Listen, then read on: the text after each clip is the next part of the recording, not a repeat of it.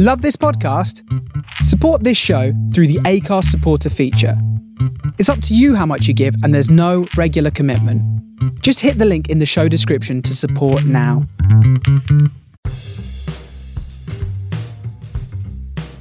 Three people, and you're going to have 4 weeks. Do something. It started out of pure stubbornness, which is great. Without necessarily meaning to, I think we found this quite interesting niche. No, we did some stuff, and the fact that it's invisible means it works. I think art is encoded knowledge and experience.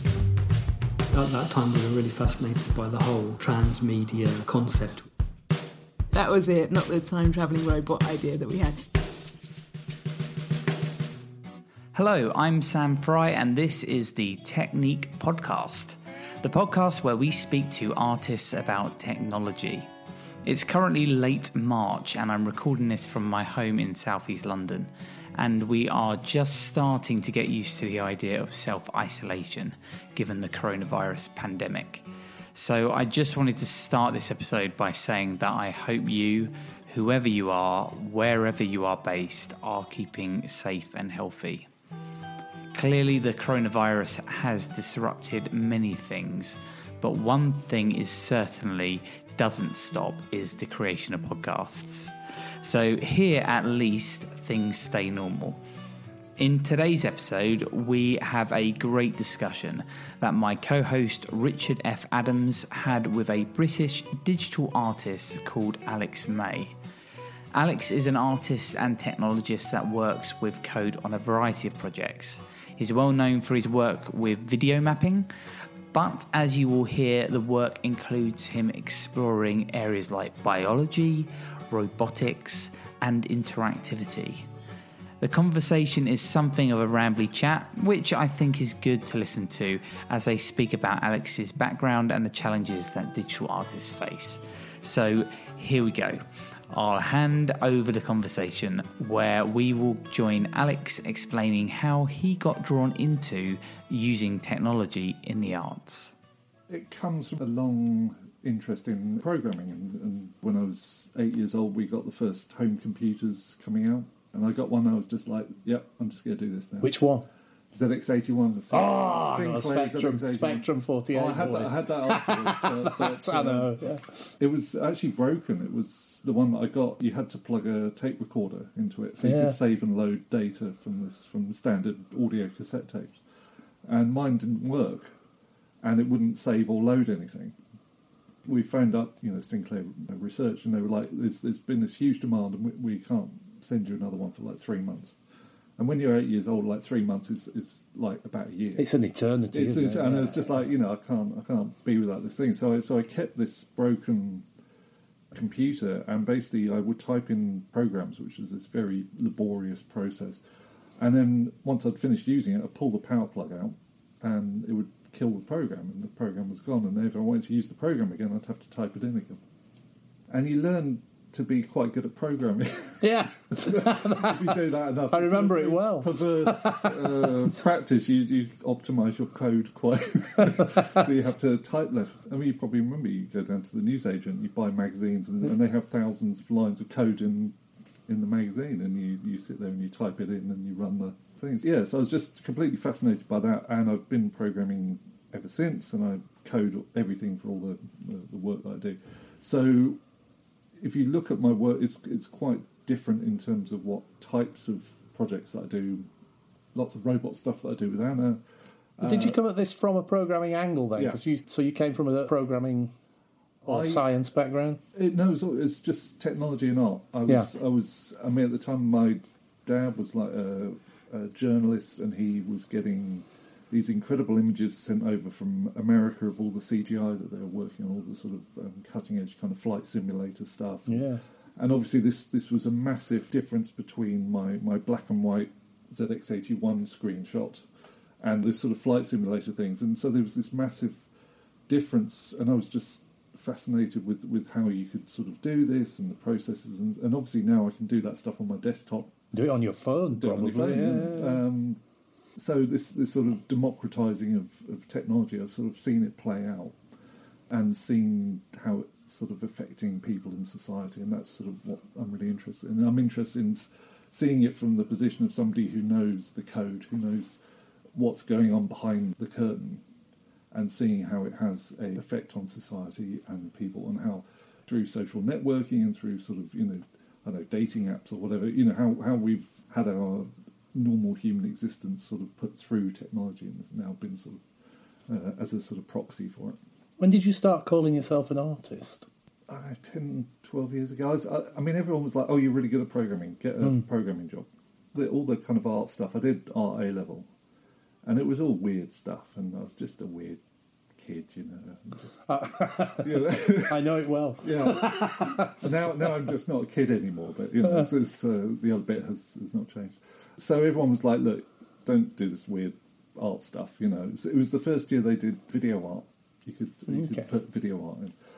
And I went to town. I generated everything on computer. I did all the music on the computer. I used video with overlaid computer graphics. I did 3D rendering and 2D animation. I was just absolutely so happy to create this sort of 5-6 minute video, put it in, and they hated it. And they absolutely, you know, I only got squeezed through the A level because I'd written this like quite good essay on the history of 3D photography, I think.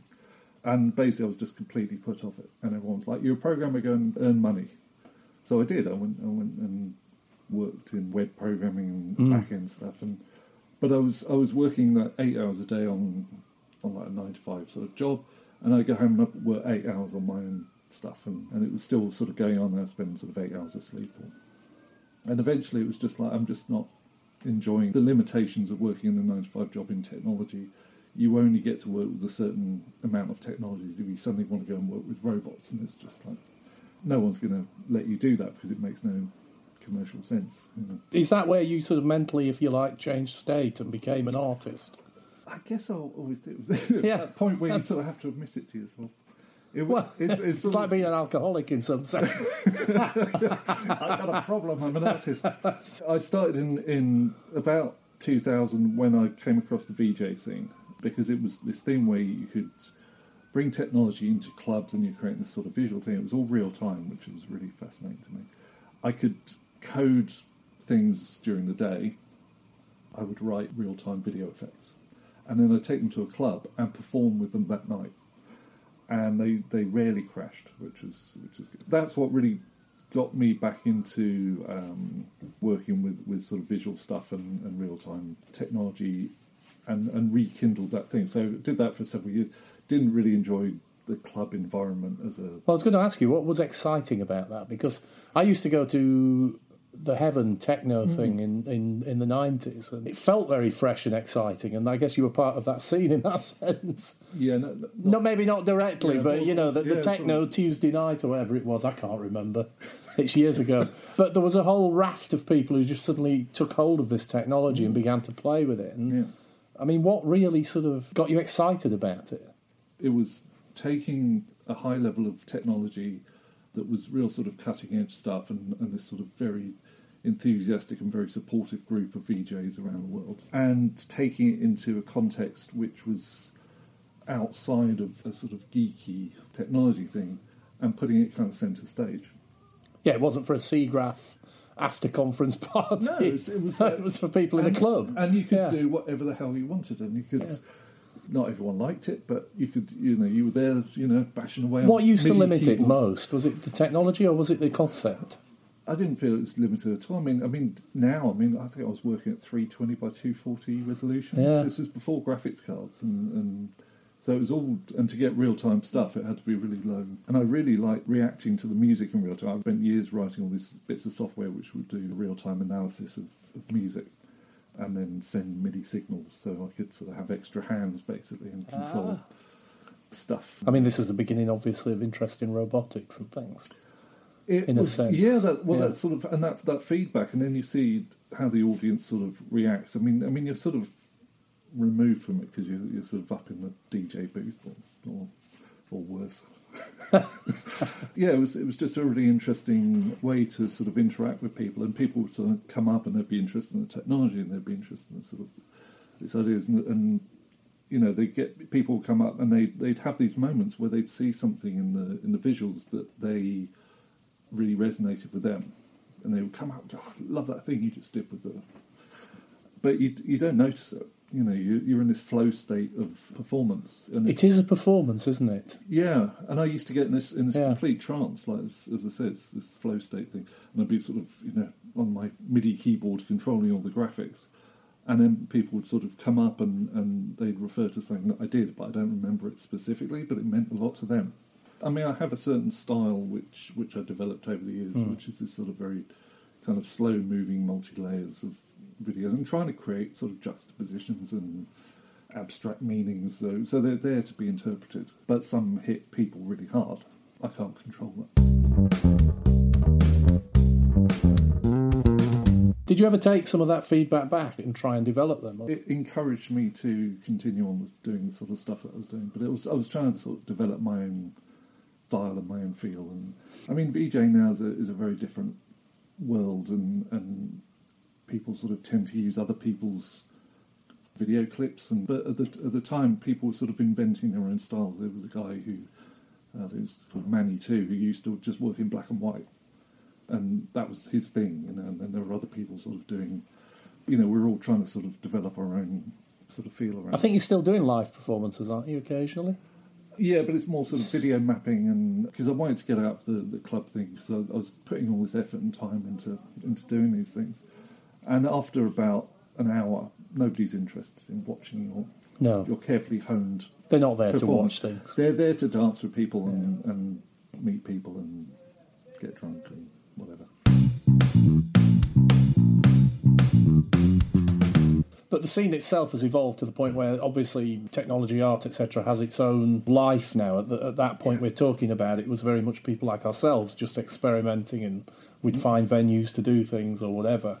But there's now a sort of tradition, and there are people who understand it. Mm. So what are the performances like that you're doing now, then, with things like video mapping? Because that's much more focused, I would say, in a technological sense. I mean, to me, it feels very similar to the VJ stuff, where I'm sort of trying to create these juxtapositions of things which are pleasing to myself, but they're around a theme or a sort of idea. But the video mapping thing is great, because you can actually introduce a three-dimensional element, and it becomes more of a sort of sculpture. I started working with a sound designer called Martin A. Smith, who does these beautiful sort of soundtrack pieces, and we just gelled, and we started doing things in like Holland Park in London, and doing these sort of things that you sort of walk through, and these sort of soundtracks and video projections. And after that, I didn't do club stuff anymore, just because people came to see that work. They weren't going there to just get drunk. To me, it's kind of the point at which it grew up a little bit. It feels that things have matured more, and we've now got that tradition of computer art going back, you know, 50, 60 years, a significant body of work, significant artists, different genres within that are starting to clearly emerge. You know, we talked earlier about, you know, bioart, a completely new sort of field emerging. And similarly here, you've got the technology now has got to the point where you can start to actually really properly explore it as a medium, rather than, as you say, just piecing together bits of video and this, that, and the other, live editing, if you like. Yeah. Classic DJing with video, really. But you've gone much further. Mm. This is just by way of context. I mean, you've gone down the full route now into robotics and things like that. Yeah. One of the things I was sort of obviously reading about on your website was Archaeabot. Yes. Which I was fascinated by, because that seems to be something where you've gone now the whole hog down, and you've got something that you built, something that's intelligent in some sense.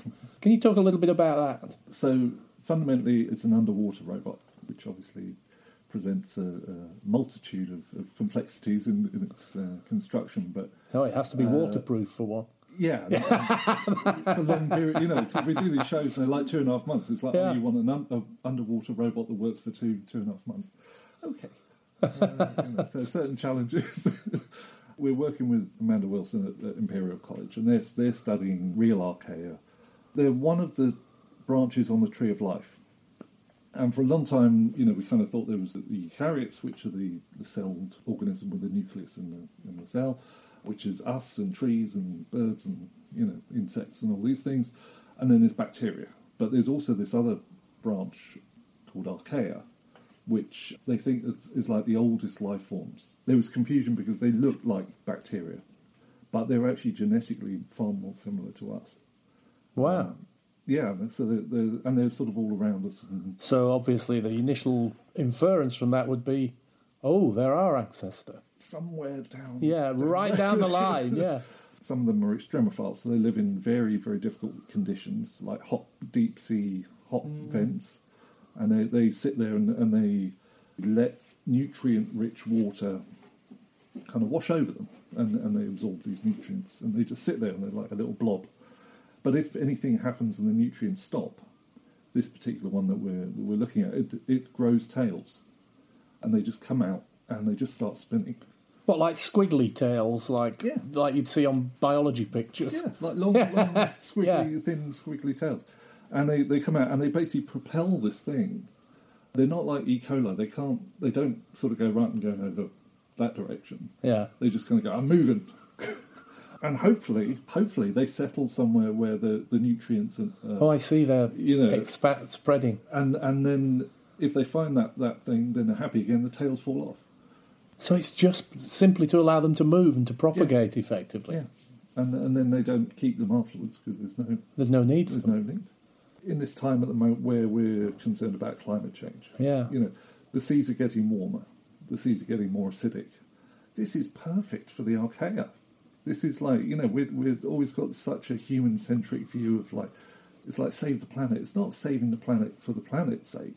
It's saving the planet for humans, We can all die off and life will continue, And the archaea would be very, very happy because they've got, brilliant, it's like it's more acidic and hot. And more room, we can multiply, and this is fantastic. So we were sort of thinking about how archaea is sort of the ideal sort of post-climate change life form, and this idea that could we design this sort of robot one with these tails, and it's all modelled on the latest research that Amanda's doing. So they do this cryomicroscopy where they sort of... Because they're trying to study these tails, because basically they're incredibly simple motors, and that they want to understand them so they can build them. And the idea is that could you create a thing with these drills on, or take off the tails, replace it with drill bits, put it inside a human body, and it would go and seek out cancer cells and drill into them and kill them. And wow. This is actually the research they're doing. Yeah. And so it's like, serious stuff. So we took this as a sort of conceptual vehicle for this sort of post-climate change world, and taking the idea of sort of uploading, could you take your human conscious and upload it to this device, and it could live on. This could be, what you live on as once the world is no longer capable of sustaining human life. Or it could be what we send to the stars, to other planets. If they're hot and which acidic. Like a lot of them may be. I'm thinking of Venus, yeah. No. But you built this little robot. Mm-hmm. It's obviously not as small as a real one. How big is it? Our one, it's about 14, 15 centimetres diameter. Okay, and it sits in tanks? In a tank of water, we've got air bubbling up, so it looks like a sort of deep-sea vent, and it spins its tails. Because like the real archaea, it's not a sort of directed thing. It's obviously in a state of distress because it's got tails. Mm. But that would be a much less interesting artwork if it was just a 3D blob in a tank. But it's got this neural network in it and this sort of learning thing, which is a complete over-engineering of it. It's a conceptual choice rather than a... we're not trying to solve any kind of problem. We would like to take this robot and put it in water, like the sea, and have it swim, and that would, go swimming with... So in what way robots. Have you over-engineered the neural net, then? It doesn't really need one. It's simply that. Because normally when you have a neural network, you have a bunch of data and you're trying to devise a system which can solve a particular problem. But there isn't a problem.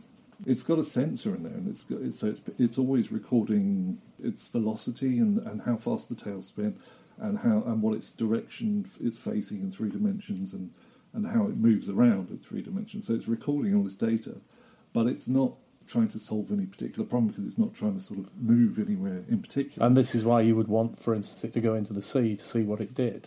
Again, that's the sort of conceptual thing of sort of putting it into... salt water is even worse. It's corrosive, isn't it? Yeah, it would not last for more than a couple of hours probably. But yeah, no, just the idea of sort of putting it into the environment, which it was actually sort of designed to. It'd be interesting to see if the emergent behaviour of it matched the real things, wouldn't it? I mean, that's... Yeah. Or if we could get loads of them. Yeah. Oh, God, yeah.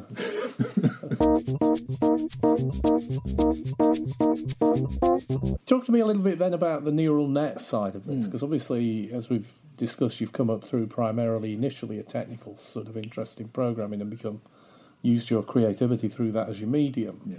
But what's happening now, of course, is a massive boom in all things artificial intelligence. In my day job, I'm up to my neck in machine learning at the minute just for train timetables.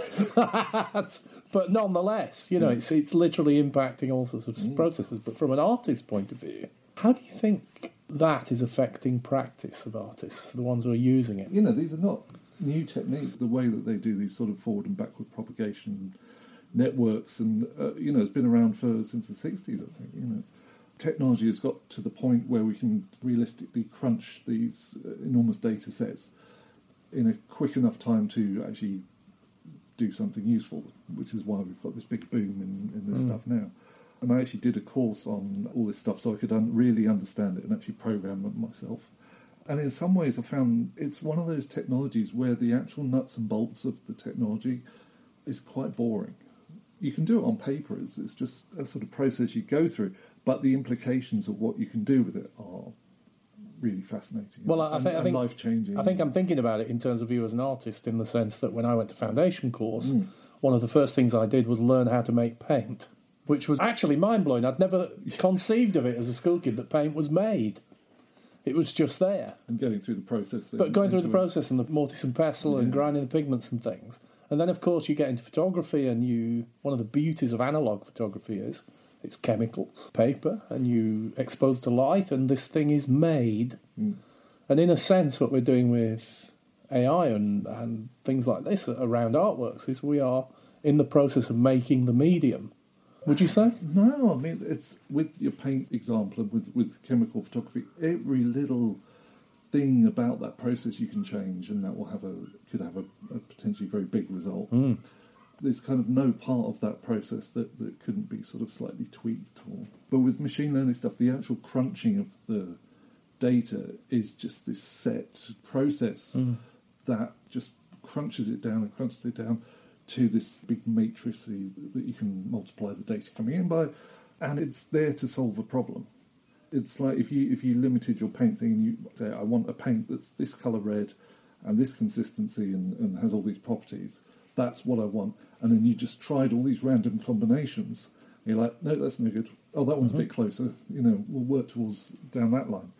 But what you end up with is this very specific thing. So I think the problem I have with trying to use it for art is that I like stuff that sort of comes out of the technology. I like stuff like in the photographic process where you can sort of play with stuff, and so you do cross processing where you mix some chemicals. So let's see what comes out of this and what happens.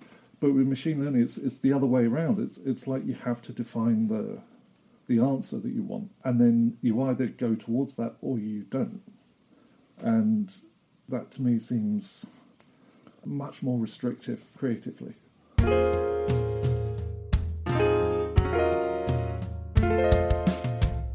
Lots of artists working using these networks to produce artworks turned out to sort of have quite a recognisable style. You know, I mean, you get all that style transfer stuff, which is great because people can then get their hands on this technology and do stuff with it. But it's very limited, or it has a domain in which you can operate.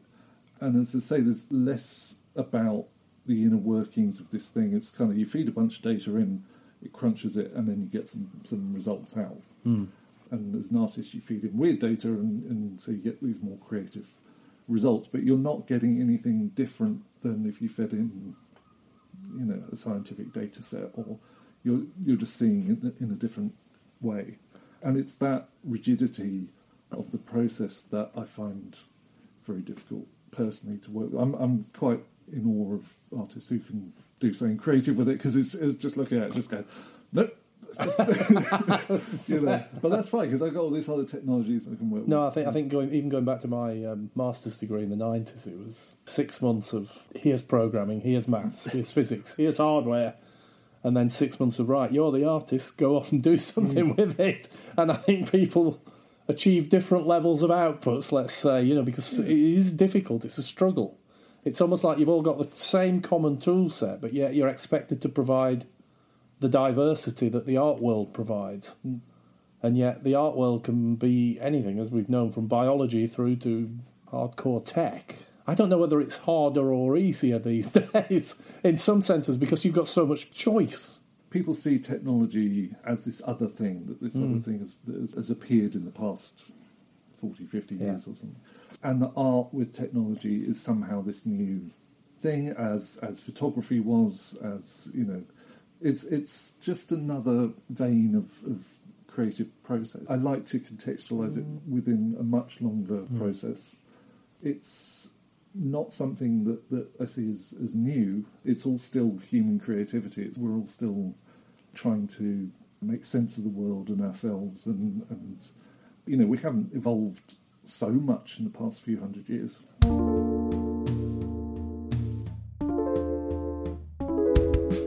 As somebody who writes software, and I choose to release some and I don't choose to release other stuff, because I know that some software, like I did this video mapping software, Painting with Light, and that was designed from the start primarily for me to do my art, but I kept meeting all these artists and they kept saying, oh, I'd love to do some video mapping, but all the software is really difficult. So I wanted to sort of create this software which would be simple for artists to use, and I'd teach it in a day. I, you know, do these workshops, and artists come from all sorts of technical levels, and I teach them how to do video mapping in a day. They can go and do it. There are certain technologies that, like Instagram filters or something, you know, you've got the same Instagram filters as I've got. Yeah.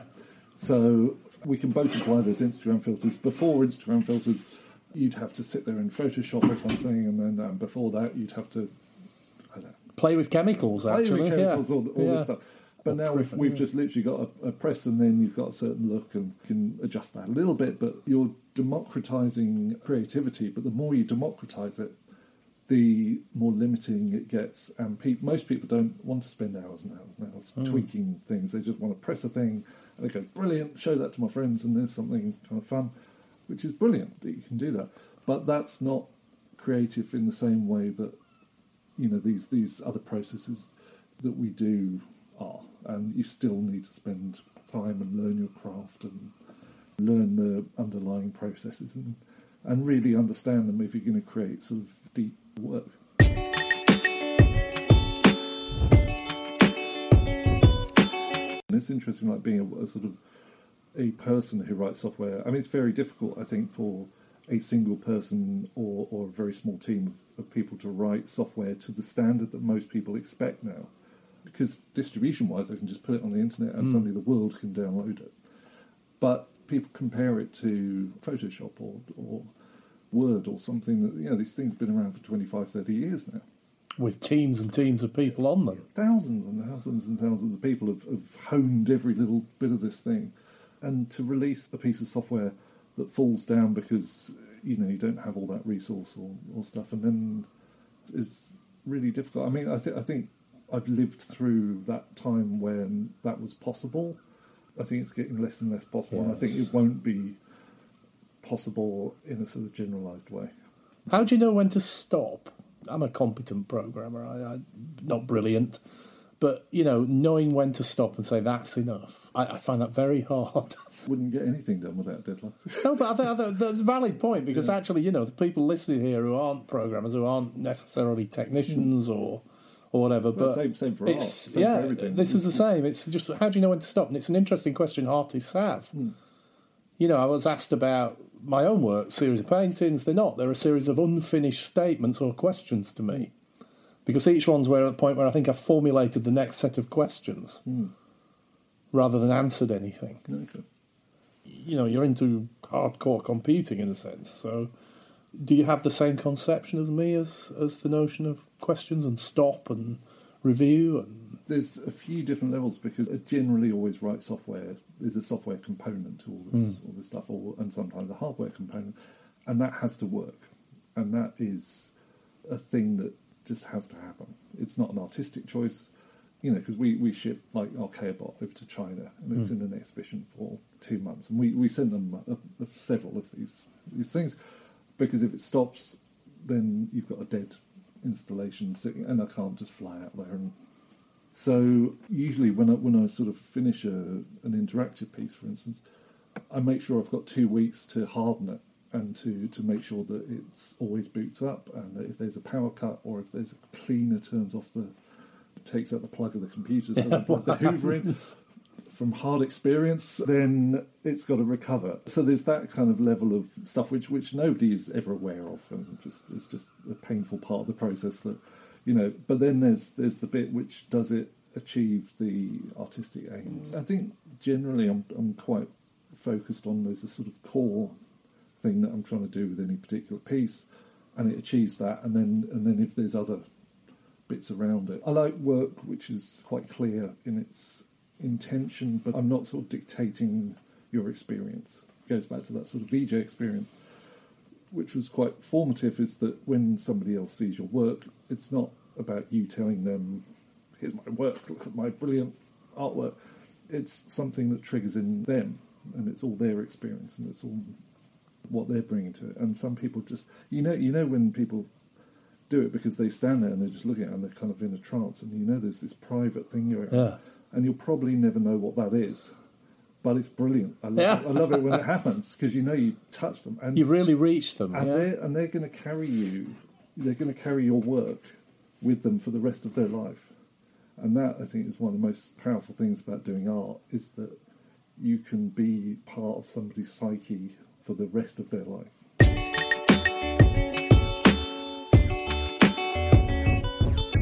It's interesting, isn't it? Because somebody said to me a while ago that they felt a lot of computer art was very pretty and very clever, but didn't make you go, "Oh wow!"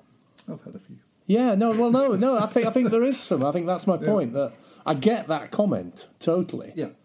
Because a lot of what you tend to see, and often what translates to TV and websites for display, is pretty, but isn't particularly deep or emotional or whatever. And a lot of the more emotional stuff, I think you often have to experience to some extent.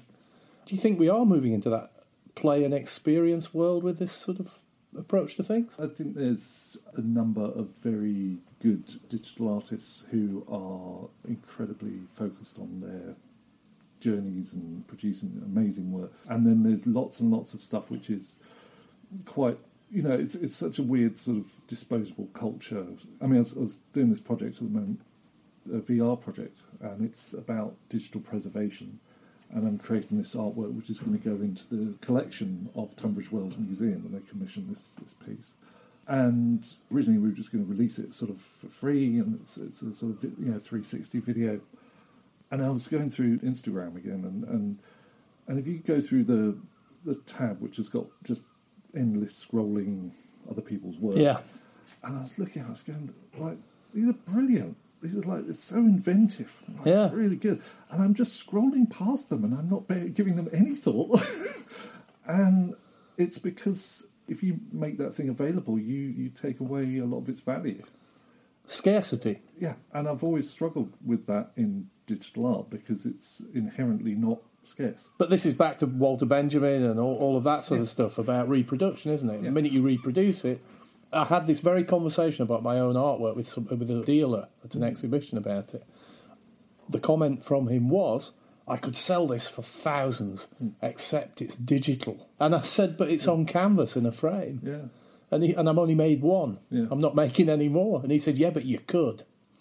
And I said, "Well, I could go into a gallery and take a high-quality photograph of a painting, render that to canvas, and you wouldn't know the difference if I was careful. So what's the difference?" He said, "Yeah, but it's just different." Yeah.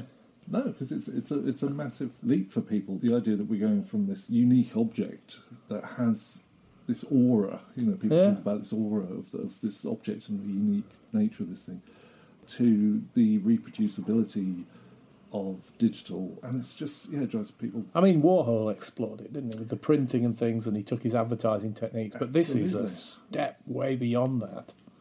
It is, but I mean, during that, Warhol didn't he got very famous, but a lot of the stuff he was doing, he was kind of people like nuts. You know? Oh yeah, well. no, absolutely. And it's kind of a similar thing. And yeah, the whole digital art sales world. Which, does it exist?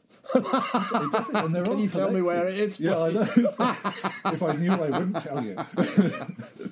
Because it's really scarce, and I'm doing a series of photos, which you might have seen, the algorithmic photography, which is the first time that I've ever actually done any print work, because all the work that I tend to do has been video-based or some sort of active element. But it was a way of finding a process that encapsulates motion in a still image. So it's 5 minutes of video, and then I feed it through the software that I've written that goes through every frame of the video is 25 frames per second, and it takes some or none of the information of every frame and feeds it into a final image, depending on the algorithm. So you get trails of birds flying through the air, and it sort of reveals the motion of the world. And I thought, this is great, I've finally got prints, you know, I can sell them, I'm going to be a millionaire. You know? And people really like the images, and I'm really happy with what they look like and how they turn out. And I'm having a hell of a time selling them, because they're a first-class digital artwork, and I could print them out in myriad of forms, and I can sign them or not sign them, or do them as limited edition or not. Or you could give them to a machine to learn how to do different versions of them. You know, and it, so it's very difficult to see a clear way of bring those to market when there's so many traditional artists or artists that work with traditional materials. It's not like galleries and curators are desperate for an amount of artists. They may all be looking for the next thing, but they don't need to sort of worry about digital artists because they've got plenty of... No, I mean, I tackled the same problem by trying to make all my trauma paintings about, be simulacra of real paintings. And even down to putting pseudo-plastic wood frames with fake wood wormholes in, you know. Yeah. But literally... Nice touch. Yeah, well, no, do you know what? It made them. Yeah. It's really weird. I convinced it was right, you know, and I went to the framer and said, I want 30 of these or whatever. And he said, I'm going from China, you know. It's like, you know, classic artist thing of taking it from whatever's available and put them on, and they came to life. And that's when the concept actually finally gelled. Right. But even then, I get challenged on this same problem from a dealer. It's never been the same in the 30 years I've been working with computers. I mean, it's just people just can't handle it. They'll put it in a show somewhere, but there's nothing else beyond that often. Yeah. But then I think someone like Banksy, who has maintained it's a very strange relationship where, you know, it's obviously like this big corporation almost, is, you know, that's doing these non-permanent works that could be reproduced because there's, you know, sort of stencil-based and they does them on a concrete wall, and then people are buying the wall. Yeah, but this is how they're making them permanent, by buying the wall, isn't it? Yeah, but because they're sort of desperate to sort of buy into that thing, and it's like, so, you know, it's a very sort of inventive way of doing it.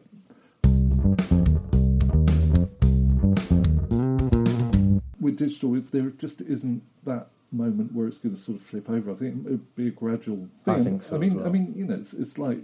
Video art is still not considered... It's just coming into its own, I think. It's just got that legacy. Because we've now all got screens and we've got, you know... Well, also it's been around long enough. Yeah. You know. But there's that place in Germany, isn't there? The digital art store, I forget the name of it, that they're keeping 6 versions of each bit of technology in order to display things alongside it. So there's also that physical redundancy sometimes in digital art that you end up only with a recording of it. Recently I went to Tate's stores and I saw their digital video thing. And it's this massive big warehouse building, all temperature controlled, and you've got all these boxes and they've got all these paintings in, and on every box is like, you know, it's Duchamp and, you know, and it's just, it was a very wonderful, strange experience. And then you go up to this other room, and then in this corner, this small corner, there's those shelves with the handles that roll back and forth. And that was all of the digital video stuff. And there was all these different, every kind of media you could possibly imagine, you know, mini discs and pneumatic tapes and all this stuff. But there's so much there, you know. Have you given any thought something like Archaeabot can be archived? I suppose a physical robot can, but the technology itself might decay or degrade. I sort of been thinking a lot about this. I mean, this VR piece is really about that and the choices that I made for how I made it, because it's not an interactive thing, because it's a video, and I'm giving the museum, I'm giving them all the assets, and I'm using Blender, which is this open source 3D rendering package. It's been around for 25 years. The challenge was to create a piece that would last for 20 years. So you could, in theory, re-render out the video at 8K or as new technology kind of comes along. So I had to sort of limit the choices to match the longevity. So Archaeabot, it uses a particular size of motor, and we could do the spec for it, and you know, maybe that supplier doesn't do them anymore, but maybe you can cobble something else together, and it's sort of, we use a particular 3D printer, and it's like, well, going to get better in the future, but maybe you can find a chunky one that sort of... I'm very big on digital preservation. I think it doesn't matter what medium you're working in. If you go and see the original version of Guernica or Monk's The Scream or one of these paintings, it's a transcendental experience that will never, ever be matched by seeing it in a book. No. When you're standing there in front of it, it's a completely different thing. Digital is exactly the same. Lights out, all I do is say so. You're wrong, thinking you're right. I've fought you for days. There you go. That was Alex May, who is clearly a fantastic artist. You can learn more about Alex and his work by going to alexmayarts.co.uk. There's a portfolio of his work there, which includes work that's been shown at places like Tate Modern, Ars Electronica, the V&A, the Royal Academy of Art, and various other places around the world. He's also on Twitter on @AlexMayArts. Thanks again for listening to this episode. If you did enjoy it, we always welcome a review on iTunes. If you do give it a 5-star review, it really helps us go up in the rankings. Also, we are looking at how to record some more of these through the isolation. So if you are an artist that works with technology, or you know of a great artist that you think we should speak to, then get in touch. We are on Twitter too, and we're on @TechniqueUK. We will, of course, be back again next month. In the meantime, take very good care of yourself. Goodbye.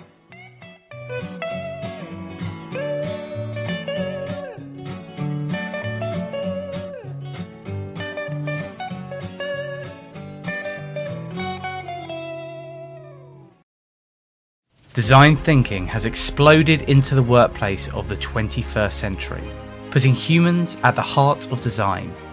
Or does it? Isn't it just the post-it note workshops? More importantly though, where did it come from? How did it become such a massive industry? And where on earth is it going? Is design thinking what is taught in design schools? And can it be used as a philosophy for the future? Find out more as we, Richard Adams and Sam Fry, explore these ideas with experts in the field on our first Technique mini-series about design thinking. Subscribe to this podcast so that you don't miss an episode.